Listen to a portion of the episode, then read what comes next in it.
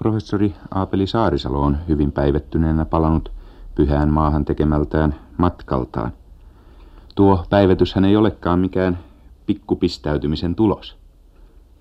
Niin, tässä on mennyt vuosi umpeen ja tuon sieltä lämpimiä terveisiä. Taivasalla kelvas nukkua ja hyttyset yöllä seurana ja kauniit syysliljat vuorten rinteillä.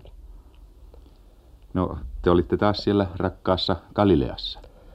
Niin siellä jouduin vähän kartoitustyötä jatkamaan Galilean maakunnassa, josta olen vähän, johon olen vähän niin kotiutunut.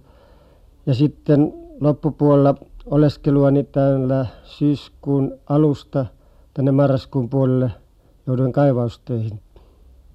No tuommoinen kaivaus ei sentään aivan omin voimin suju. Teillähän oli apuväkeäkin siellä. Niin oli mulla esikunta-apuna oppilaani filosofian lisensiaatti Heikki Palva ja sitten parikymmentä työmiestä, jotka oli kaivaustyössä mukana vähän outoja aluksi, mutta sai niitä opettaa. Ne olivat pakolaisia arabimaista, puhuivat arabian kieltä ja, ja semmoisia sitten sai käyttää niitä helpommin, jotka eivät olleet vakinaisia maan asukkaita vielä.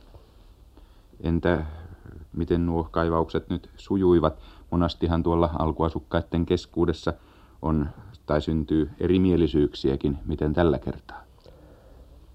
Niin, siellä on alkuasukkailla yleensä sellainen käsitys, että kaivaustyö on sitä varten, että niistä löydetään aarteita ja kaivaja sitten kovasti rikastuu. Ja talonomistaja oli kovasti vastaan pitkin aikaa. Hallituksen voimalla sitten sain tahtoni paremmin lävitse, kun olin jo 35 vuotta takaperin huomannut kartoitustyössäni, että täällä on ollut kristillisiä kirkkoja.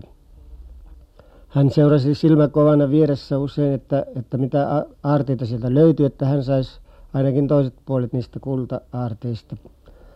Ja muuten tämä on semmoinen Tserkessi-kylä, kiihko muhamettilainen kylä, että se on perheasian tähden vähän vaikea tunkeutua heidän talojensa väliin ja heidän pihoihinsa.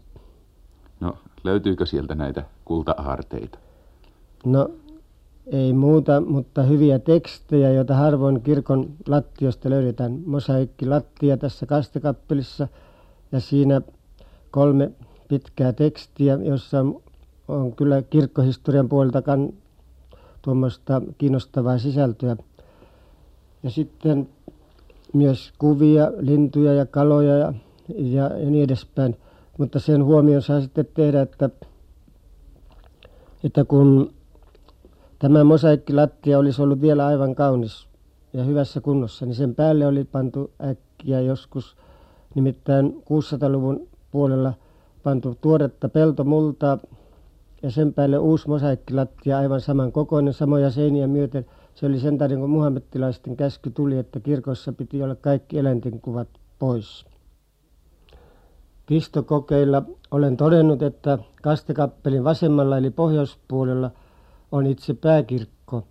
Ja kaikesta päättäen siinä on myös lattiassa mosaikkitekstejä ja muita hyviä taideaarteita nähtävänä niin että sen tähden olisi hyvä ensi kesänä jatkaa.